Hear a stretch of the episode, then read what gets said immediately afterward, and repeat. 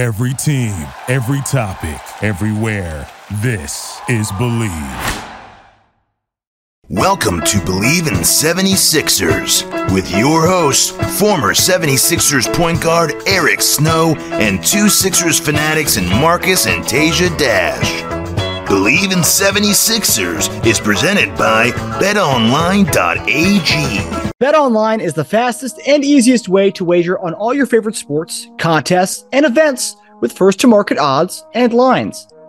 Find reviews and news for every league, including Major League Baseball, NFL, NBA, NHL, combat sports, esports, and even golf. BetOnline continues to be the top online resource for all your sports information from live in-game betting, props, and futures.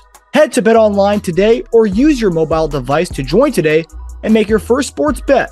Use our promo code BLEAV50. That's B L E A V 50 to receive your 50% welcome bonus on your first deposit. BetOnline where the game starts. Hey guys, welcome to another episode of Bleav in 76ers podcast. I'm Marcus Dash here with legendary 76ers point guard Eric Snow and my brother Tasia Dash. Gentlemen, first uh first episode of the new year. Uh, how was that? I hope everyone's uh, New Year's was was all right. Everyone have a good time.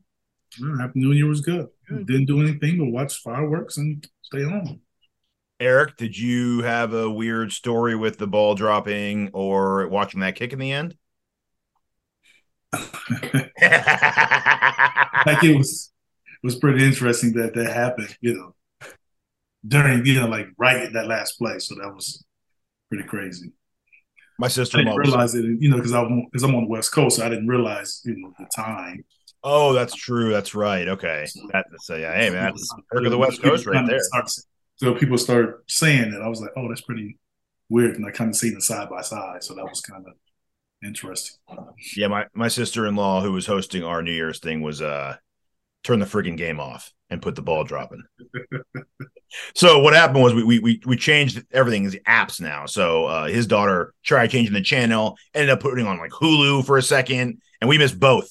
We didn't get the ball drop, and we didn't see the kick. Someone had to pull up on their phone as it was going through the uprights, which was just nuts. So. Oh, you guys actually didn't. You guys missed the kick. We didn't see anything. We didn't see either one in the end. Oh wow. Well, I mean, we kind of did. Someone pulled it up on his phone while he was shuffling through Hulu trying to get back to the home screen, and we saw it on the phone. I was like, "Ah, oh, cool, great, yeah, happy, happy Georgia." happy Georgia. yeah, the bar we were at didn't have the didn't have the game on. They just had like uh, you know, have they had the ball dropping, the, the countdown stuff. I pulled out my ESPN app. Thank thank God for these apps. Pulled out the ESPN app, and I, I was able to watch it on uh, on silence. um, but uh, before we get into the Sixer stuff, I, I want to uh, I, I want to say on behalf of our crew here, uh, we're sending our thoughts and prayers to uh, Damar Hamlin and his family, uh, the Bill safety who uh, collapsed during the uh, the Monday night game last night. Um, we hope everything. We're going to send our positive vibes uh, to uh, the Bills Mafia and uh, the Hamlin family. So absolutely, definitely. Thank you. Uh, all right, guys. So uh, uh, lots to get into with, with, the Sixers talk. We didn't have a show Friday. There's a, there's lots to get into. Maxey has returned finally, um, and that's where we're going to start tonight with our uh, first topic. Uh, so Maxey is back, um, uh, and we he came back as we split with the Pelicans um, and beat the Thunder. Maxey didn't play in that game against the Thunder. But um, since Maxey has returned, uh, he's taken on the bench role, which is kind of something we, we talked about uh, a couple weeks ago when Maxey did come back. Um, and Melton has stuck with the starters. Um, I know it's limited minutes with Maxey so far, and it's only trying to get him get him in back, get his bearings back. But what do we think about Maxey's play so far, and this whole Maxey coming off the bench as we kind of get him reacclimated into playing again? Um, to me, it looks like he had a oh a significant injury. I mean, you said you see the difference from where he was before the injury and where he is now. Um, so he's trying to work himself back into um, game shape and in position to to feel and play the way he was pre-injury. So that that's going to take time. And I think this is just the way that they do it as far as limiting his minutes and limiting his play until he's kind of full go per se. Um, so I think he's he's looked good for the amount of time that he's missed, and, and I just think it's going to take some time to get to the point where he was this season. Like I said, pre-injury. Yeah, I mean, we we definitely talked about um for weeks and weeks. We talked about what a good idea would be to get him slowly acclimated using him on the bench, and which would actually be perfect for us because our bench scoring is on the weaker side. Um, and Melton fits so well with what the starters do with his skill set. Um, I even saw they rolled out a three guard lineup for a while yesterday, which worked really well. It was the Maxey, Harden, and uh, Melton with Tobias and, and Embiid, which uh, was great because you don't sacrifice any of the defense that you lose with, from Tucker to Melton, but you also get the offensive game with Melton, which is which is great. So they, they may find a new five success there for uh for the future. Especially on who you depends on who you're playing a little bit too. You know, playing New Orleans, you can do that. Probably yeah, that's true. That's true. Well, New Orleans without Ingram, yeah, maybe. That's so what I'm saying. Without they get even longer and bigger with him. Um, I thought he looked pretty good though. I, I mean, I, a little tentative, not totally himself, but that's to be expected with the kind of injury he had. And you know, when uh, Marcus and I were talking a couple weeks ago about, you know, oh, let's get him back in. I was like, nah, with that kind of injury, I was like, the way he plays, give him more time because he plays so hard. Like he, he the, the, the the way he runs and he's just like sprinting full speed and hard stops and and it, it's almost like um not to say it is like him, but oh like Derrick Rose-ish, how hard he drives to the rim and how fast he changes. Um, not the explosiveness, but the way he drives. So I was like, just give him time because I, I do not want him to re-injure himself, and that that that injury is scary. And actually, he did. Um, I read an article that he said how he was thinking about it in the uh, Pelicans. Then the first of the Pelicans game, he was thinking about his foot a lot as he was driving, and it was on his mind a lot. And then slowly throughout the game in the second half, he kind of just put it in the back of his mind and just he's like, I have to play fearless. I have to play fearless. That's my that's my style. So I gotta just do it. Um, and I think Harden even gave him some uh, words of wisdom. Was just like take up a possession by possession. Um, your foot will come back to normal, but like just, just take it easy on yourself and just keep playing your game, moment by moment, possession by possession. Um, I was going to ask you, Eric, you know, you're no stranger to lower body injuries. Does that sound about right? I mean, were you, did it kind of consume your brain a little bit in the beginning of the game, take you a game or two, or as you just play, you forgot about it, you got sucked into the game, or? Well, I mean, I always felt like when when I played from an injury with an injury or coming back from injury that your focus is kind of better because you kind of focus on putting yourself in position to kind of do what you need to do. Um, you don't take a lot of chances, so you're, you're a little more conservative as far as your play.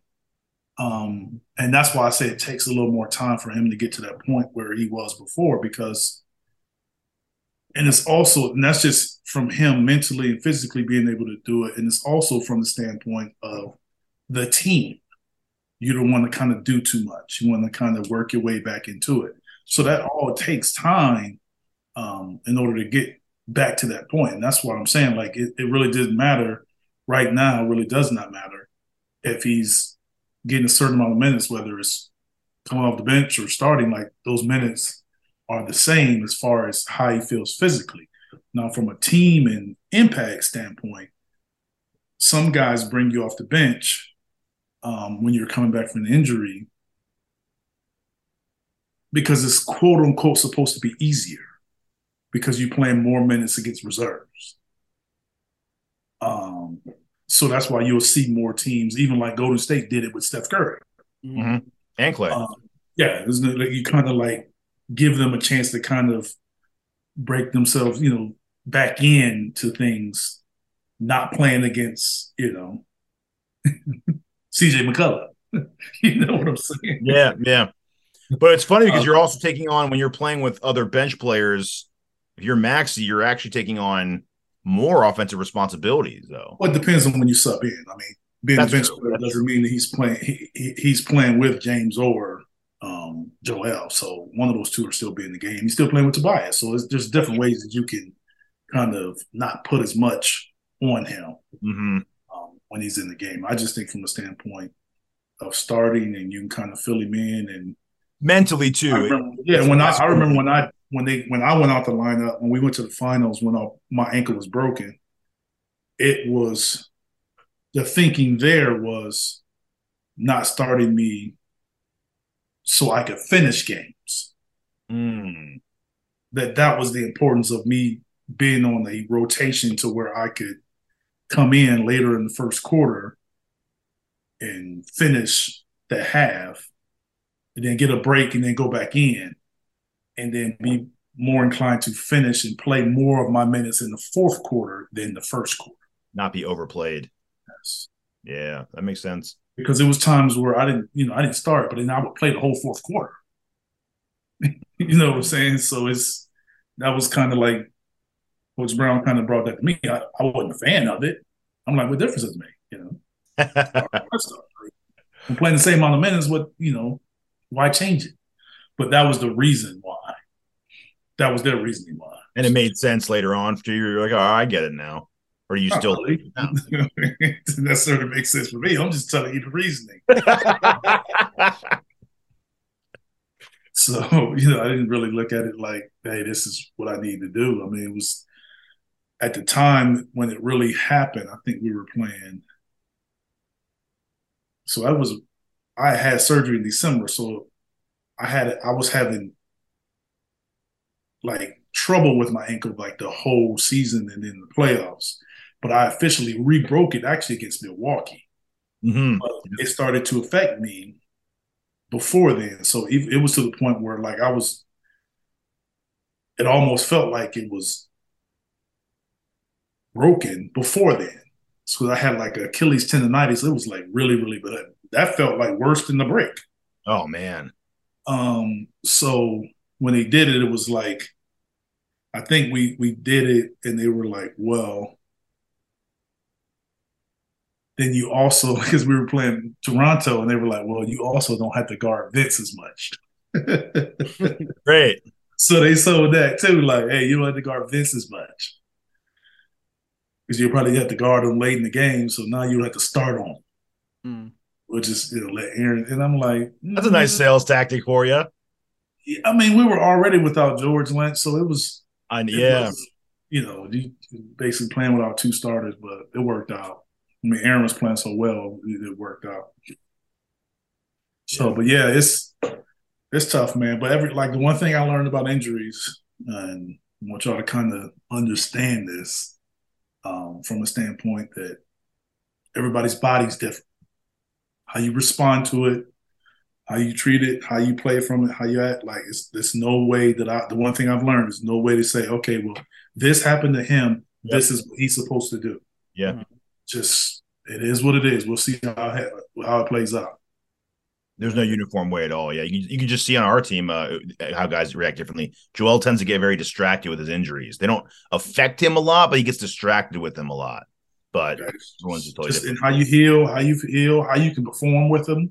It- It's all different. It's no no way that you can kind of put everybody. Even being sick, some guys Yeah, it just you know you couldn't tell a difference. Other guys just can't play. They some guys can't play with it. Some guys can. Like it kind of it depends.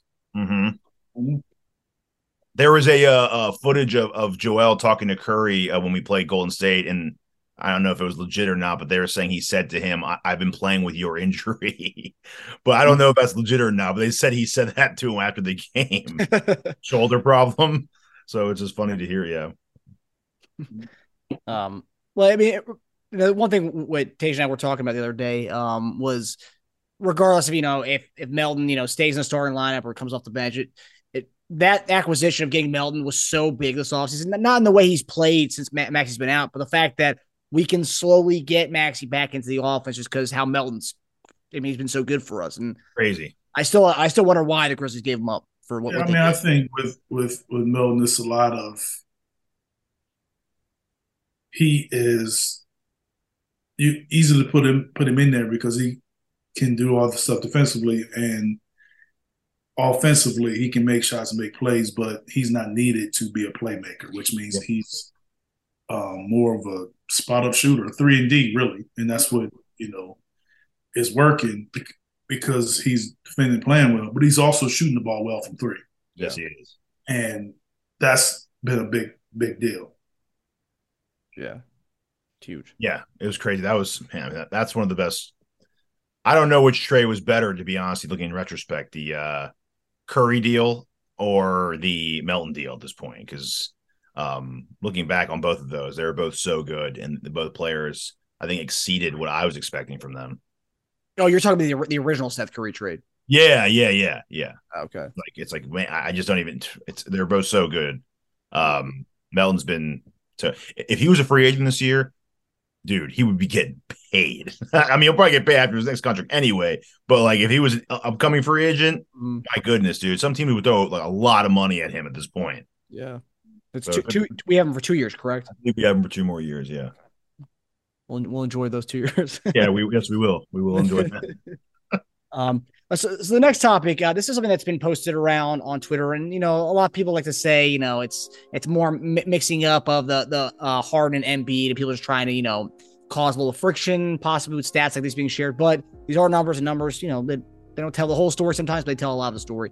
Um, so Harden, the, the it splits with Harden with the Embiid and without Embiid uh, per 36. I'm not going to read all the stats, but Harden with Embiid, his assists are up and his, his uh, points are down. Um, and his shooting percentage uh, from three and his overall field goal percentage is down comparatively to with uh, Embiid off the court. So with Embiid off the court, uh, Harden's points are up, his assists are down, um, and his three point percentage and field goal percentage are up. So I want to ask you guys, what do you make of these splits? Um, obviously, like I said, points per game would be lower and assists would be higher with Embiid on the floor. But wouldn't you expect his percentages to be higher with Embiid on the floor as well? Because that was kind of the big takeaway for me from looking at these numbers. What do you guys think? Which percentages in particular are you talking about when you say they should be higher? His three point percentage uh, with Embiid off is 42%. Um, and his overall uh, field goal percentage is 47%. With Embiid on the court, his field goal percentage drops to 40%, so 7% lower, and uh, 10% lower on three point percentage. and his true shooting goes up to seven percent with him off the floor. My opinion on it is he's in control of when he when Joel's out, he's more in control of when he gets his shots. It's not as many surprise shots or like you know shot clocks where he's kind of shots where he's not really sure when he's going to get them Hmm. um, because he's not the number one option. But I think when Joe is out, he's more of a number one option. He's more of mm, dictating when he can get a shot um, and dictating what kind of shot he's getting. So that that's that's all I would put on that. You know, as far as percentages from from that standpoint, it wouldn't surprise me hearing the numbers that you say. So when Embiid's on the floor, he's taking good basketball shots. But when Embiid's off the floor, he's taking He- good James he's, shots. He's, taking not not not necessarily like that. It's like when Joel Joel's in there, he's taking good shots. But if you coming down and you're working Joel, based on how the defense is playing him, you don't really know when that shot is coming. Yeah. Versus when he has the ball, like he's had a lot, he has the ball in his hands. He can see a pick and roll. Oh, I got this shot. I got this floater. I got this kick. Oh, I got this driving kick. Like you, you're more in control of the shots you're getting. Right. James sets up a lot of his shots. Yeah, that's what I'm saying. Yeah. So, but you, and it's harder to do that um, without Joel. And that's what shots are being like, dictated by someone else. And, and in particular him, and that's where guys like him who dominate the ball, I can see their numbers going down because it's a different. It's different. Yeah. Not, not worse. It's just different. makes a lot of sense. Um, yeah, I mean, for Harden to put up the stats uh, without his normal usage, I think is just amazing in itself. Uh, just to take away from a total because he's 47th in usage uh, percentage, whereas Embiid's predictably third. Um, so I, I personally, I think it'd be better for James to be a little more aggressive when Embiid's on the floor, um, looking for those shots. Right. I think uh, Tucker made a joke recently um they made a joke about calling the play and he was like was someone asked was was that play for Embiid and Tucker was like they're all for Embiid. so um it's I, I think it'd be a little more person a little bit balanced if he was a little more aggressive. Um it's it surprised me he was 47th in usage percentage. I, I was like wow. Uh so I think it's a little more aggressive when Embiid's on the floor wouldn't wouldn't hurt. Um but they're you know they're gelling more every day so um uh, but yeah, your explanation makes a lot of sense, Eric. I, I I agree. It's it's James likes setting up his own shot. He it's more comfortable because I mean I've seen certain times where James gets the ball and I'm like, oh, you're wide open. He doesn't take it. Waits for a defender to get back to him. Does the little dribble and sidestep and then takes that shot. I'm like, that's a that's a worse shot. But that's a worse shot basketball wise, right? Because you were open before, but he just wasn't ready to take that. That's not that's that wasn't his shot. Just not that- A lot of times he wasn't. Yeah. That's what I'm saying. Like I've said it since last season. His catch and shoots with Joel has to pick up, and I still Yeah. believe it. I still believe he has to Yeah. shoot catch and shoot. And I think it's improved a little bit. I see he looks Yes, a little it more. has since last season. He just looks a little more willing to do it. Period. Going in and out, it's different, but He, You he's, shooting, he's shooting more, and he's shooting more mid range. And I think last year he we, we he wasn't really doing either. Yeah.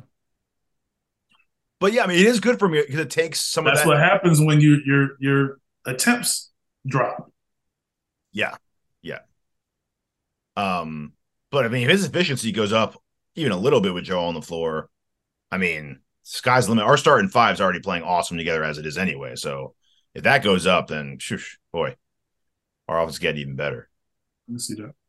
Yeah, and, and you could see, I mean, the way they play with each other. I mean, over that, that seven game win streak that we had, I mean, they were playing so well with each other. It, it, it looks there's, there's more of a huge comfort level there comparatively to, to we started off the season. Um, it looked Yeah. it looked more like that run that we had last year, like you know, towards that uh, towards the end of the season, where you know, Mhm. it, it looked like more like that, and so hopefully that continues. Yeah. Um. All right, so we kind of talked about the bench here a little bit. Um, so this is something that's been uh, Doc's. Yeah, Doc comes out on the microscope a lot with uh, Sixers fans, uh, and he's always calling them out. Um, so Doc's uh, his his all bench lineup has been a topic of conversation on Twitter and just uh, anywhere you look about Sixers talk. Um, and he said that he likes the all bench lineup and he's not going to overreact to a couple of bad games. Um, so guys, uh, are you guys a fan of the uh, the all bench lineups? And what, what do you think of uh, Doc's um, explanation on that?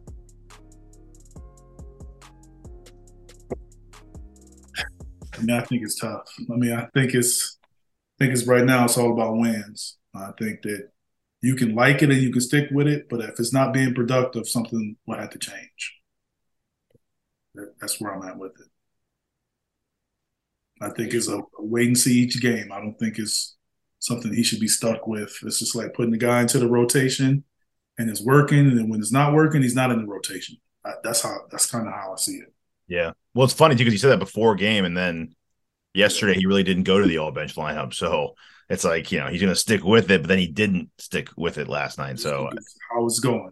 yeah, he just chose he chose to go with game flow and whatever was working best for him, which I think that's what you were saying. You should just do that. I don't, I don't think it's necessary, especially I could see it more when we were missing like two guys, right? When Harden and Maxey were in, we kind of had no choice, right? But I mean, you have Maxey back, you have Maxey Harris, Joel James. You really shouldn't have to go to an all bench lineup anymore. If you do that, I don't think you're doing a great job of staggering your lineups if you go to an all bench lineup with all all four of those guys on the bench. I, don't think that should be necessary at all. But um, I think Doc has a level of stubbornness to it, and he, you know, just like anyone else likes being right. Um, but hey, he seemed to go away from it last night. So, um, yeah, I also think I've said this before. I want Tucker in general to see less minutes. I want him to be fresh in the playoffs. I don't want to be. He shouldn't be playing mid thirties, low, even low thirties. Sometimes I, I think I, I'd like to see him get a little more rest, Tucker, and that's why I like the Melton being inserted in there instead. So, um, in those three guard lineups, get him a little more rest. Yeah. Not gonna win championships in uh, December and January. That's where the uh, that's- that's where uh, June and May come in. Um, yourself in position to win. True. It's true. um. Okay. So big topic every year, uh, at least in the last two years, um, is the MVP race, and we talk about with, with our guy Embiid. Um. So the last few weeks, different lists have come out. Bleacher Report had their top ten MVP guys. Um. A few others, and you know, MB, Embiid was like seventh on the Bleacher Report one, like last like two weeks ago.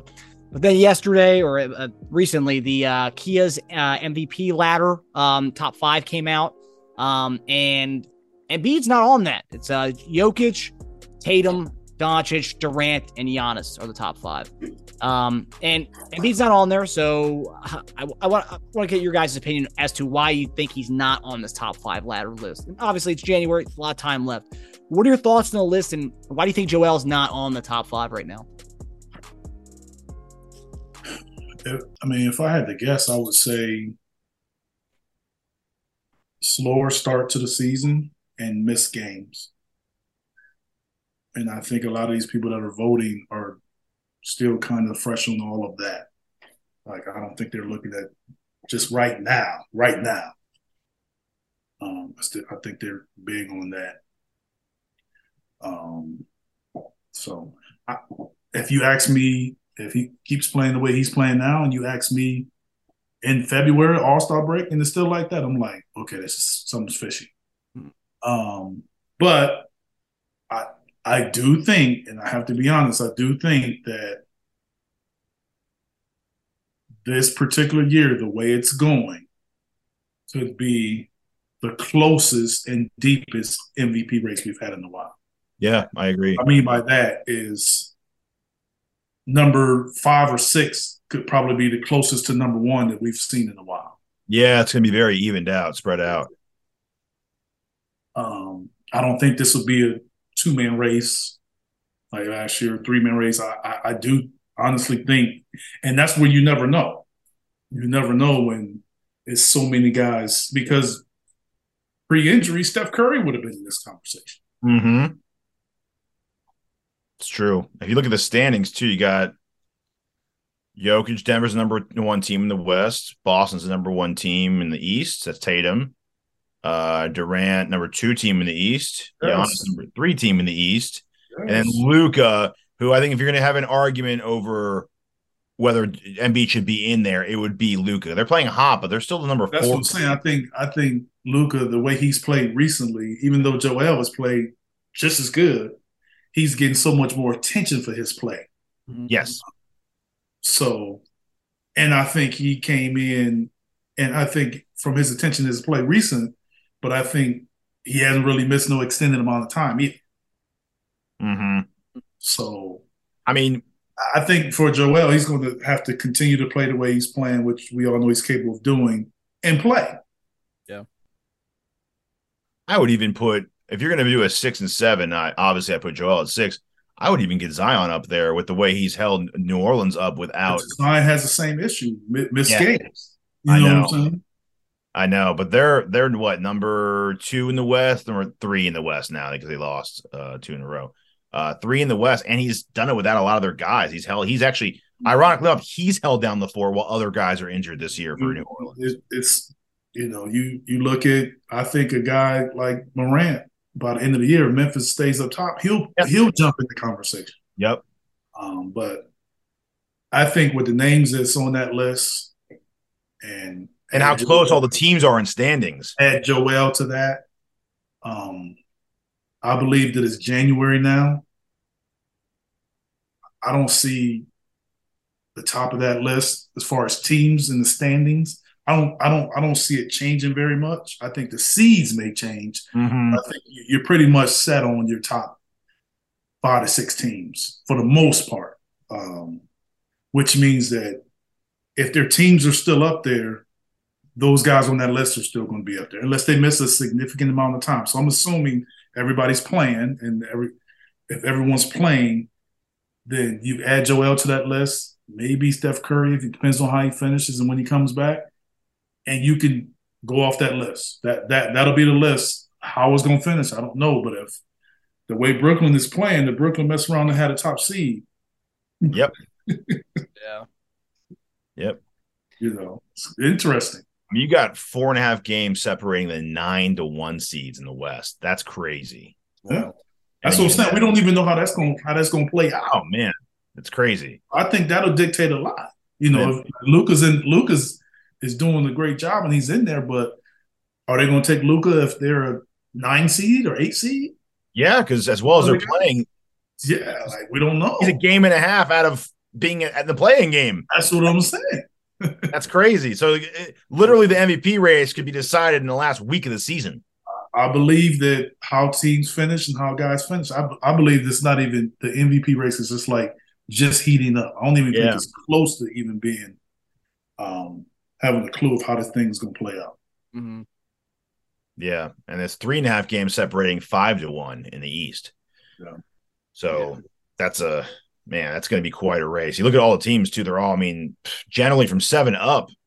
Most teams in the last ten, I mean, except for Milwaukee, have won like seven out of ten, eight out of ten. It's crazy. So the East is definitely separating itself right now and showing its its division right there in tiers. But yeah, Crazy man. And that Bleacher Report list that I, I referenced, the one that two weeks ago. It was they had everybody ranked, and initially I didn't see Embiid on that list, but it had Luka slash Embiid for like the number six spot or number seven. Yeah. Spot. What? That doesn't make any sense. We're tied Yeah. for six or seven. I don't get it. Um, but we all know there's going to be conspiracy theorists up the I wazoo. do, if, I do not believe um, that Denver will run away with it. So I Mm-hmm. do not believe that they'll vote Jokic in three straight. I do not believe that they'll do that. Yeah. I think they could because it's sort of like the Giannis thing, where it's like people forget the year that Giannis had after he had won two in a row were MVP worthy too. I just Yeah. think that now their standards are even higher. Mhm. And that's what, you know, they get hurt by that. Like LeBron James, you know what I'm saying? All the great years he's had and didn't even get considered Yeah.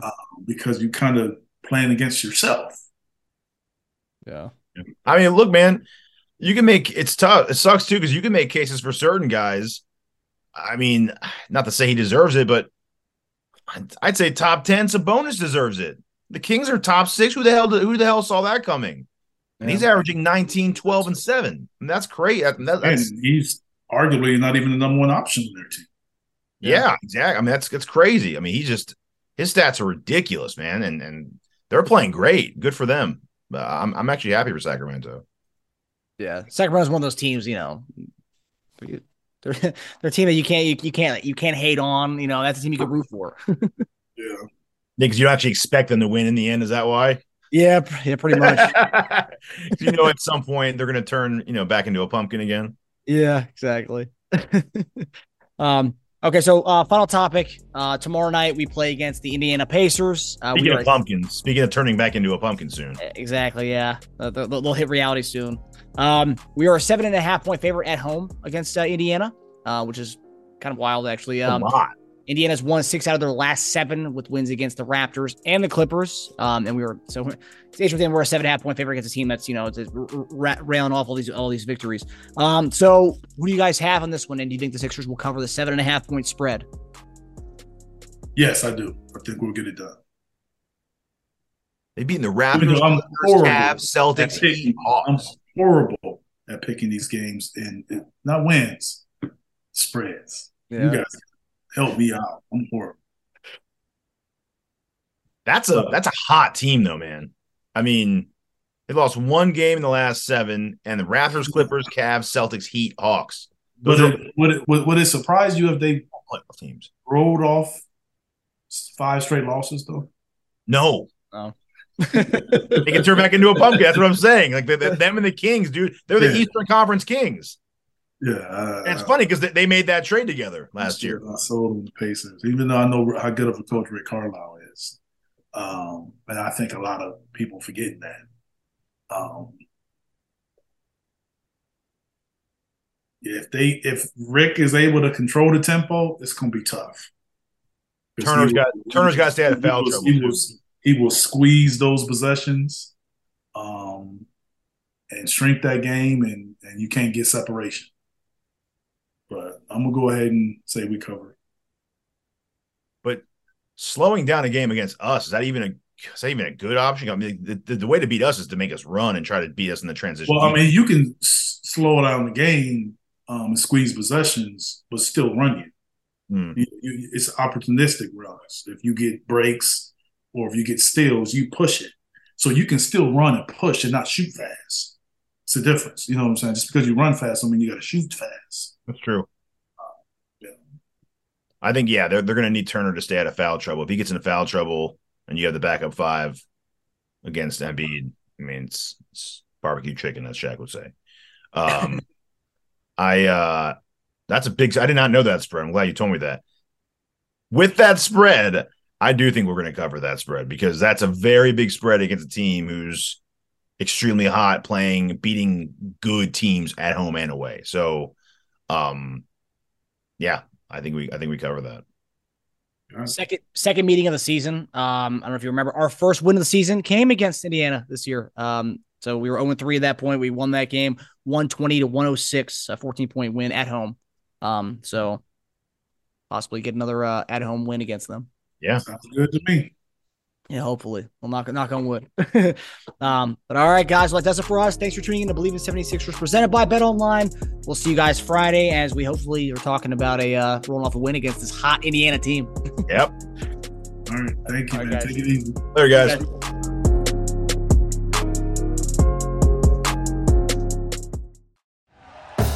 Thank you for listening to Bleav. You can show support to your host by subscribing to the show and giving us a five star rating on your preferred platform.